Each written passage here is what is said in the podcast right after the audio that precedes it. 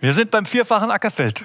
Und wir steigen da jetzt wieder ein. Ich weiß nicht, ob ihr euch noch daran erinnern könnt. Es war etwas auseinandergezogen, diese Predigtserie. Wir haben uns mit diesem Gleichnis von Jesus beschäftigt, wo Jesus zu seinen Jüngern sagt, passt auf, da ist dieser Sämann und der streut den Samen auf sein Ackerfeld. Und manches, manches fällt auf guten Boden und das geht auf und das bringt Frucht hundertfach. Also da ist richtig Kraft drin. Und Jesus vergleicht, vergleicht diesen Samen mit dem, was Gott uns gibt. Gott gibt dir so viel, er gibt dir sein Wort, er offenbart sich dir, er gibt dir einen Plan für dein Leben, er schenkt dir Segnungen und all das möchte er in dein Leben hineingeben.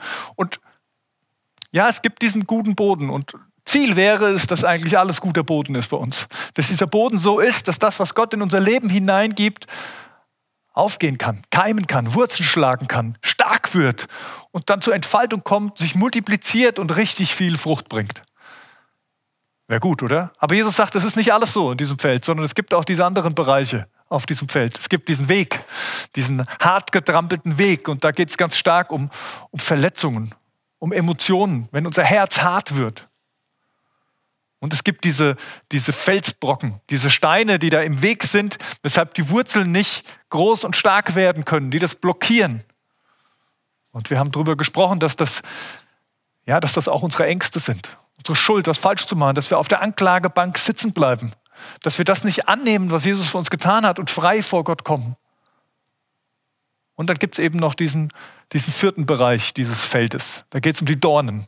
Die Dornen und die Disteln, dieses Unkraut. Und darüber wollen wir uns heute ein bisschen Gedanken machen, was da dahinter steckt. Und ich lese euch zu Beginn einfach die beiden Texte vor, die Jesus in diesem Gleichnis spricht die er seinen Jüngern, die da um ihn herum sind, zu denen er spricht, das sagt. Die steht im Markus-Evangelium Kapitel 4 und ihr könnt gern mitlesen. Der erste steht in Kapitel 4, Vers 7, das ist noch Teil dieses Gleichnisses. Da sagt Jesus, Einiges fiel ins Dornengestrüpp.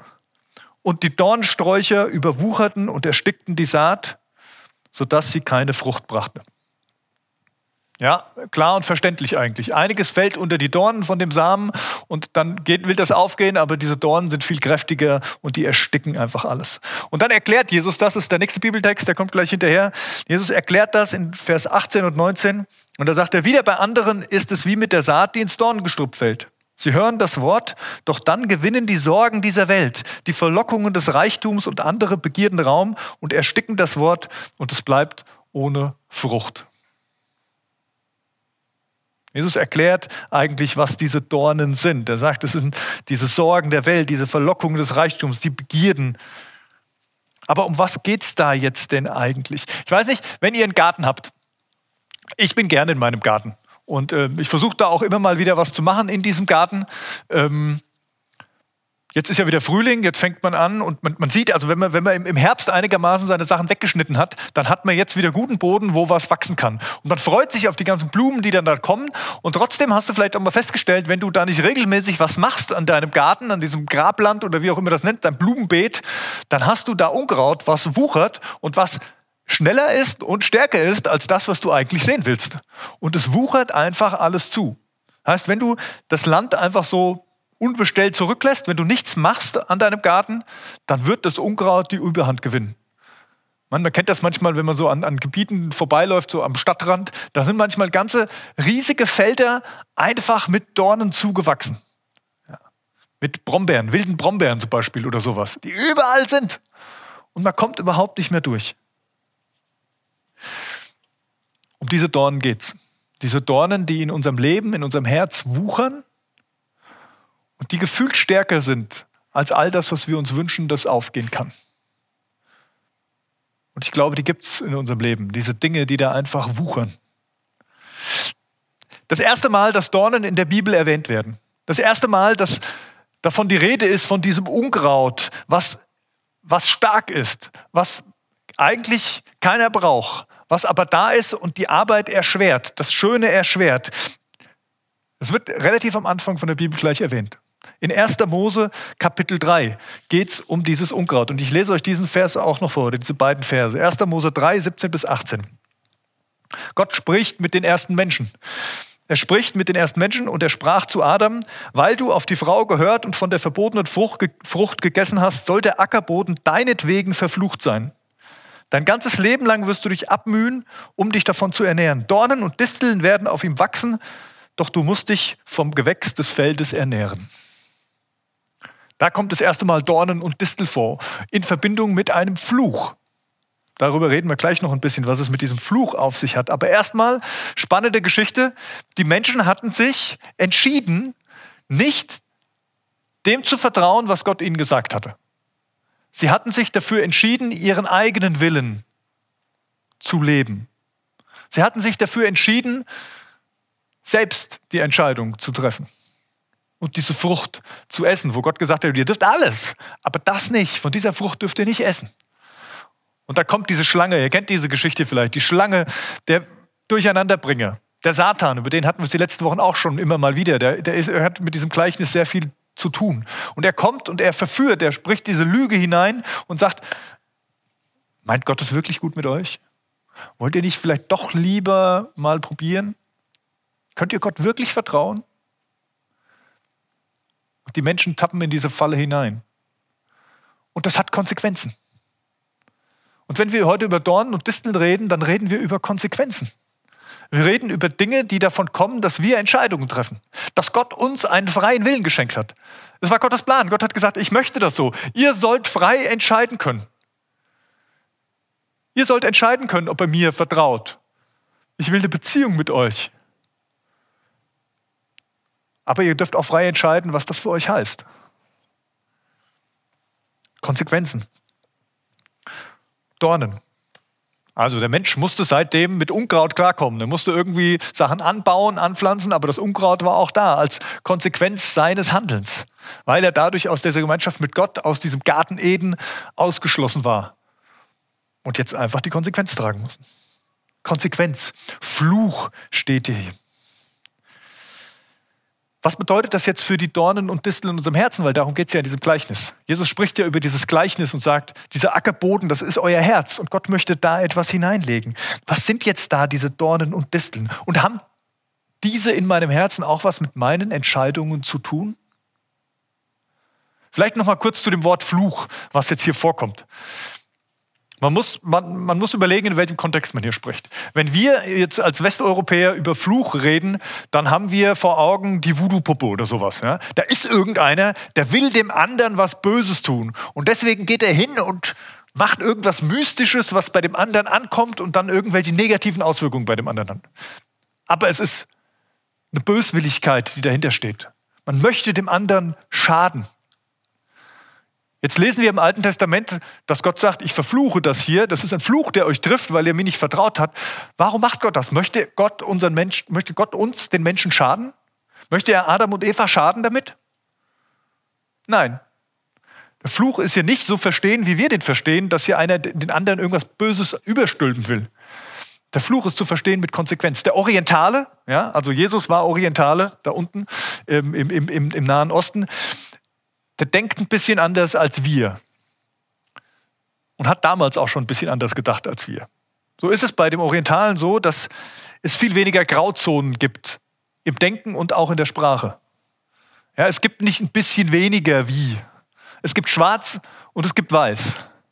Und entweder ich habe den Segen und ich habe das Gute, ich habe das, was Gott schenkt, oder ich habe es nicht. Und das ist gleichzusetzen mit dem Fluch ist nicht Gott, der hier was tut, was Böses tut und einen Menschen überstülpt, sondern es ist einfach, wenn du nicht in dieser Beziehung mit Gott bist, wenn du nicht auf seiner Seite stehst, wenn du nicht den Segen von ihm kriegst, dann hast du automatisch den Fluch gewählt. Das ist einfach nur Konsequenz. Das ist einfach das, was passiert. Ich habe hier die Woche über eine Stelle mit jemandem gesprochen, der auch in der Bibel vorkommt, wo Jesus selbst sagt, wenn ihr nicht eure Familie hasst, dann könnt ihr nicht bei mir sein. Hä, wie passt denn das? Hassen? Jesus hassen?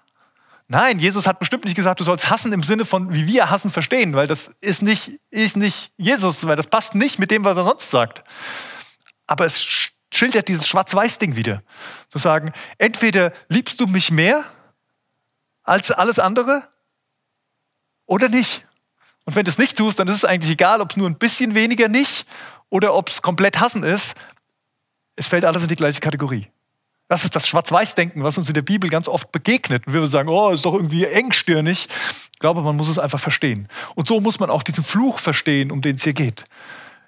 Wir entscheiden uns für Gott und haben den Segen oder wir entscheiden uns gegen Gott. Und wir haben die Konsequenz, die daraus folgt. So viel mal zu Segen und Fluch. Gibt eine tolle Geschichte im Alten Testament. Eine tolle Geschichte, wo Gott mit seinem Volk unterwegs ist. Er hat es aus Ägypten herausgeführt und will mit diesem Volk jetzt in das gelobte, in das verheißene Land, in das Land Kanaan einziehen.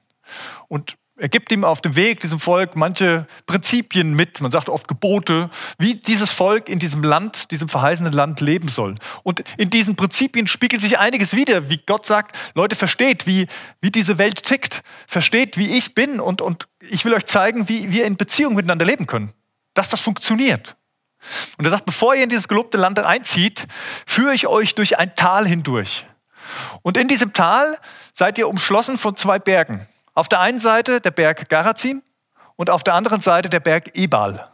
Und wenn ihr genau mittendrin seid, dann bleibt mal stehen. Ich habe euch mal so zwei Berge mitgebracht. Ich hoffe, das klappt jetzt. Und ihr, ich stehe jetzt gleich hier mittendrin in diesen Bergen. Wow, da sind sie. Ja, also hier ist der Ebal. Nee, doch, ja, hier ist der Ebal. Ich muss mal gucken, alles spiegelverkehrt. Hier ist der Ebal und hier ist der Garazim. Und Gott sagt, jetzt geht ihr mit diesem Volk in diese Mitte, in diese Bergen rein. Und wenn ihr da seid, dann schickt ihr ein paar von euren Leuten zuerst mal auf den Berg Ebal. Ihr schickt die auf den Berg Ebal und ihr wendet euch als ganzes Volk in diese Richtung und schaut auf diesen Berg. Und dann lasst ihr Folgendes vorlesen. Ich lese euch nicht alles vor, das ist zu lang, aber ich sage euch mal inhaltlich, was jetzt da vorgelesen wird, was dieses Volk von diesem Berg Ebal zu hören bekommt. Sagt, wenn ihr euch gegen mich entscheidet, wenn ihr euch für den Fluch entscheidet, wenn ihr nicht nach dem leben wollt, was ich euch an die Hand gebe, die Prinzipien, die ich euch gelehrt habe, dann werdet ihr Pest erleben. Schwindsucht, Entzündungen, Fieber wird euch heimsuchen. Ihr werdet Missgeschick haben. Eure Körper, eure Backtröge werden leer bleiben. Eure Kinder werden dahin sterben. Eure Äcker werden Missernten bringen. Eure Rinder, Schafe und Ziege werden sich nicht vermehren, ihr werdet Unglück erleben. Das wird passieren, wenn ihr euch nicht an die Prinzipien haltet. Krass, oder? Er sagt, aber auf der anderen Seite, wenn ihr euch jetzt umdreht und auf den Garazim guckt, dann werdet ihr hören, was ich euch geben werde, wenn ihr euch nach meinen Prinzipien richtet. Ihr werdet Gedeihen erleben, ihr werdet gesunde Kinder haben, ihr werdet reiche Ernten haben. Alles wird sich ver vermehren bei euch. Euer Backdruck und euer Korb wird immer reich gefüllt sein. Das Glück wird euch begleiten. Die Feinde werden, die sich gegen euch erheben, werden sich vor euch zu Boden werfen. Eure Vorratshäuser werden voll sein. Es wird euch alles gelingen. Ihr werdet Segen im Land haben. Ihr werdet viele Kinder haben. Ihr werdet reiche Ernte haben. Der Himmel wird sich für euch öffnen mit Regen und er wird euer Land fruchtbar machen. Und alle Völker werden sehen, dass ihr gesegnet seid. Gott sagt, Leute, das ist eure Entscheidung. Ihr könnt euch nach dem richten. Und ihr werdet die Konsequenzen tragen, wenn ihr nicht mit mir unterwegs seid. Oder ihr richtet euch hier nach meinem Segen. Und ihr werdet erleben, wie, wie ich euch segne. Aber ihr steht jetzt in der Mitte. Ihr entscheidet. Es ist allein eure Entscheidung, ob ihr das eine oder das andere wählt. Jetzt können wir die Berge wieder können wir wieder rausnehmen. Weißt du, Jesus möchte uns segnen. Gott möchte uns segnen. Er möchte diesen Samen in unserem Leben ankommen lassen. Aber er macht auch deutlich, ich zwinge euch das nicht auf, sondern es ist eure Entscheidung, wie ihr damit lebt. Und spannend, im Alten Testament wird auch noch deutlich, dass, dass, dass Gott sagt, diesen, diesen Fluch, also das, was nicht der Segen ist, das zieht sich teilweise durch bis in die vierte Generation. Das ist spannend, oder? Vielleicht kennst du das aus, aus deinem eigenen Leben oder aus, aus, keine Ahnung, Erfahrungen, die du mit anderen Menschen hast, wenn man so in Familiengeschichten hineinguckt. Und es gibt manchmal so ungesunde Muster, die in Familien drin sind, die sich komischerweise durchziehen, die meistens weitergegeben werden von einer Generation zur anderen. Ich weiß nicht, ob du sowas in deiner Familie hast, so ungesundes Verhalten was irgendwie scheinbar wie, wie, wie Erdmasse weitergegeben wird. Dabei hat das mit dem Genen gar nichts zu tun erstmal. Und es spiegelt einfach das wieder. Es spiegelt wieder, dass da Entscheidungen getroffen wurden von Gott weg. Und dass das einfach Konsequenz hat. Warum steht in der Bibel bis zur vierten Generation? Ich weiß es nicht genau, aber das Spannende ist eigentlich, dass man sagen kann, wenn ein Leben normal läuft, also wenn man nicht vorzeitig irgendwie zu Gott abgerufen wird, dann kann man vier Generationen erleben. Vier Generationen bedeutet eigentlich ein ganzes Leben lang. Und das bedeutet auch, dass du die Gelegenheit hast, ein ganzes Leben lang wieder umzukehren. Wieder umzukehren und diese Linie, diese vielleicht auch Nicht-Segenslinie in deinem Leben wieder zu kappen, wieder abzutrennen, dass sie eben keine Auswirkung auf deine Nachkommen hat. Denn, und jetzt kommen wir dahin, worum es eigentlich geht und wo es meiner Meinung nach auch Jesus geht, als er mit seinen Jüngern über diese Dornen gesprochen hat. Er sagt, denn ich bin hier, Jesus ist da und er ist in diese Welt gekommen und er hat sein Kreuz aufgestellt. Jesus hat das Kreuz aufgeschlagen auf der Schädelstätte auf Golgatha. Was war das für ein Ort? Der Ort des Segens? Nein, überhaupt nicht. Das war eher der Ort des Fluchs. Jesus hat das Kreuz aufgeschlagen auf dem Ebal, könnte man sagen, auf diesem Berg, wo der Fluch kommt und hat gesagt, ich stelle mich hier hin und ich trage all das, all die Konsequenz, die euch treffen müsste, weil, weil ihr es nicht schafft. Und das ist die Geschichte des Alten Testaments, wenn ihr die lest. Das Volk Israel, es wollte sich vielleicht entscheiden, nach dem Segen sich zu richten. Aber wir aus unserer Kraft, wir Menschen, wir kriegen es nicht hin. Wir schaffen es nicht, uns ganz nach dem Segen auszurichten und werden immer wieder von den Konsequenzen eingeholt, die einfach da sind. Und Jesus sagt, und genau da stelle ich das Kreuz hin. Genau dafür bin ich gestorben. Genau für diese Konsequenzen, für diesen Fluch, der euch treffen müsste. Und er hing an diesem Kreuz mit der Dornenkrone.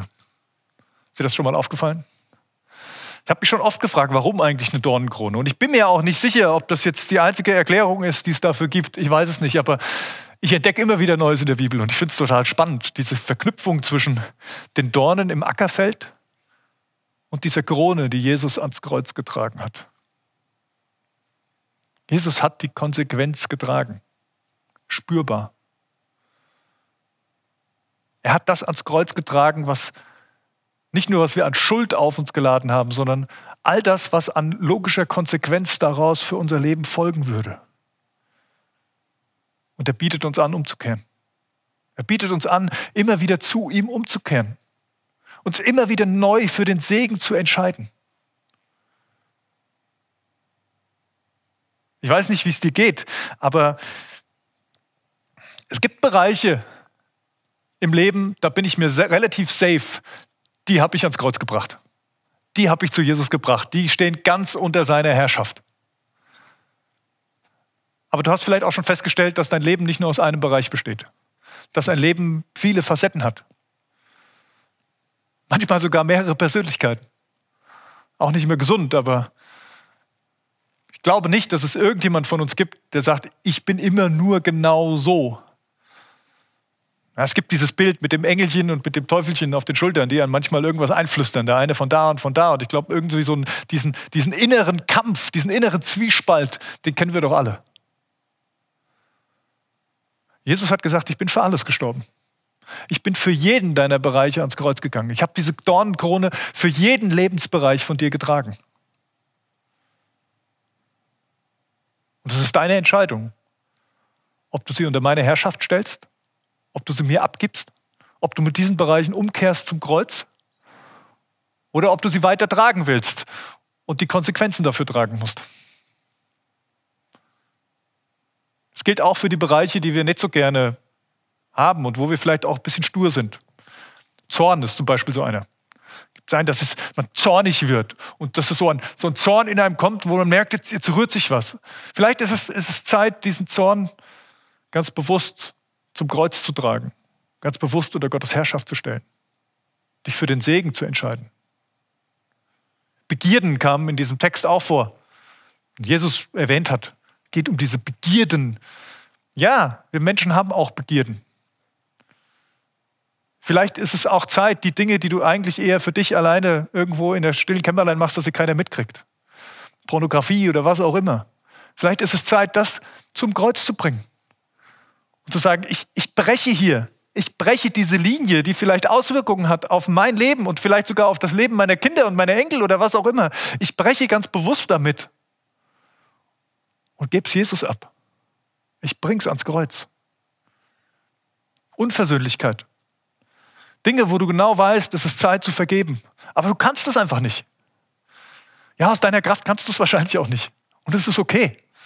Aber Jesus ist dafür gestorben. Stell's unter die Herrschaft Jesu Christi. Bring's zum Kreuz. Kehr um. Und es ist wieder unsere Entscheidung. Es ist unsere Entscheidung, diese schwierigen Bereiche ans Kreuz zu bringen. Ich möchte euch noch einen, einen Bibeltext vorlesen, den Paulus schreibt im Kolosserbrief. Kolosser 2, die Verse 14 und 15. Schreibt Paulus, er, Jesus Christus, hat die Liste der Anklagen gegen uns gelöscht. Er hat die Anklageschrift genommen und vernichtet, indem er sie ans Kreuz genagelt hat. Auf diese Weise hat Gott die Herrscher und Mächte dieser Welt entwaffnet. Er hat sie öffentlich bloßgestellt, indem er durch Christus am Kreuz über sie triumphiert hat. Es sind diese Mächte, die starke Waffen haben.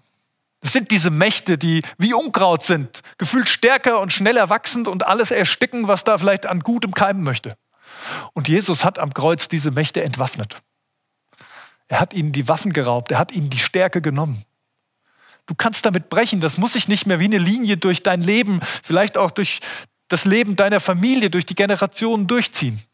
Du kannst einen Stopp setzen, und zwar am Kreuz, wo Jesus für dich gestorben hat, wo er diese Dornen ans Kreuz gebracht hat. Es ist deine Entscheidung. Du kannst aber auch entscheiden, sie wieder zu bewaffnen, immer wieder neu. Immer wieder, wenn du, wenn du den Blick vom Kreuz wegnimmst und dich in die andere Richtung drehst, bewaffnest du sie auch wieder, gibst du ihnen wieder Kraft zu wachsen. Und so ist es in unserem Leben und mit den Dornstückchen wie bei uns im Garten. Wir müssen jedes Jahr wieder anfangen, das Unkraut rauszuziehen. Wir müssen immer wieder neu uns entscheiden, ich mache das Unkraut weg, damit die schönen Blumen Platz haben, wachsen können und nicht eingehen damit der Same sich entfalten kann. Und genauso ist es bei unserem Herz auch. Wir müssen immer wieder neu umkehren. Wir müssen immer wieder neu entscheiden. Aber wir können. Wir können, weil Jesus sein Kreuz aufgerichtet hat. Weil Jesus uns ruft zur Umkehr und sagt, ich übernehme die Seite des Fluchs. Richte du dich nach dem Segen aus. Entscheide dich für den Segen. Entscheide danach zu leben. Vor zwei Wochen haben wir darüber gesprochen, dass wenn wir im Licht des Kreuzes stehen, dass es so schön ist, dass wir gar nichts anderes wollen. Und dass es unser Verhalten und unser Denken, unser Fühlen verändert wird, wird wenn, wir, wenn wir in dieser Gegenwart Gottes stehen. Und das ist die Einladung, die Jesus dir zuspricht. Du musst nicht perfekt sein, um zu mir zu kommen. Ganz im Gegenteil. Du darfst mit dem ganzen Mist kommen. Aber du musst dich entscheiden.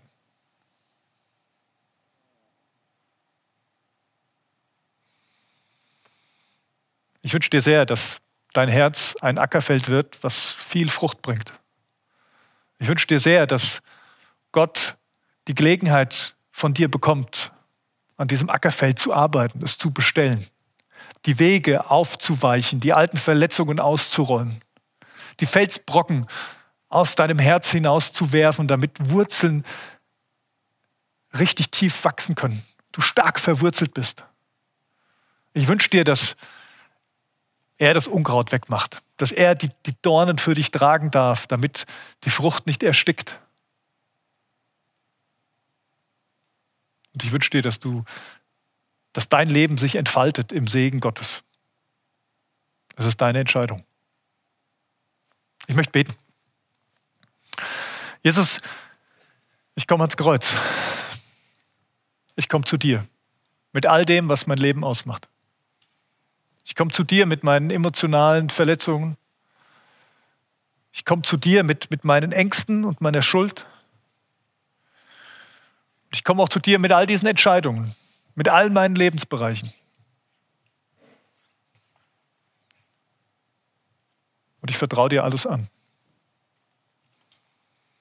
Denn du bist mein Herr. Du bist mein Erlöser. Du bist der, der in den Tod gegangen ist für mich, um all das zu tragen, um all das auf sich zu nehmen.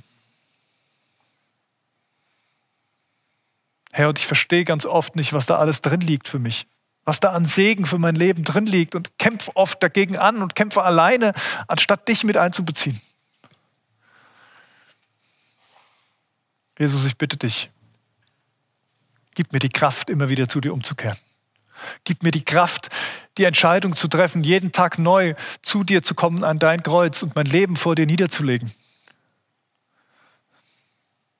Gib mir die Kraft, mit diesen Konsequenzen zu brechen, die immer wieder in mein Leben hineinnagen, die immer wieder stechen wollen mit ihren Dornen, die immer, wollen, immer wieder ersticken wollen.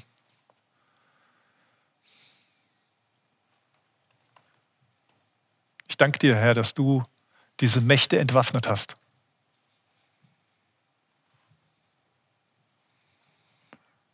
Jesus, dir gebührt die Ehre. Ja, ich möchte, dass mein Leben sich entfaltet. Ich möchte frei sein. Und ich kann es durch dich. Amen.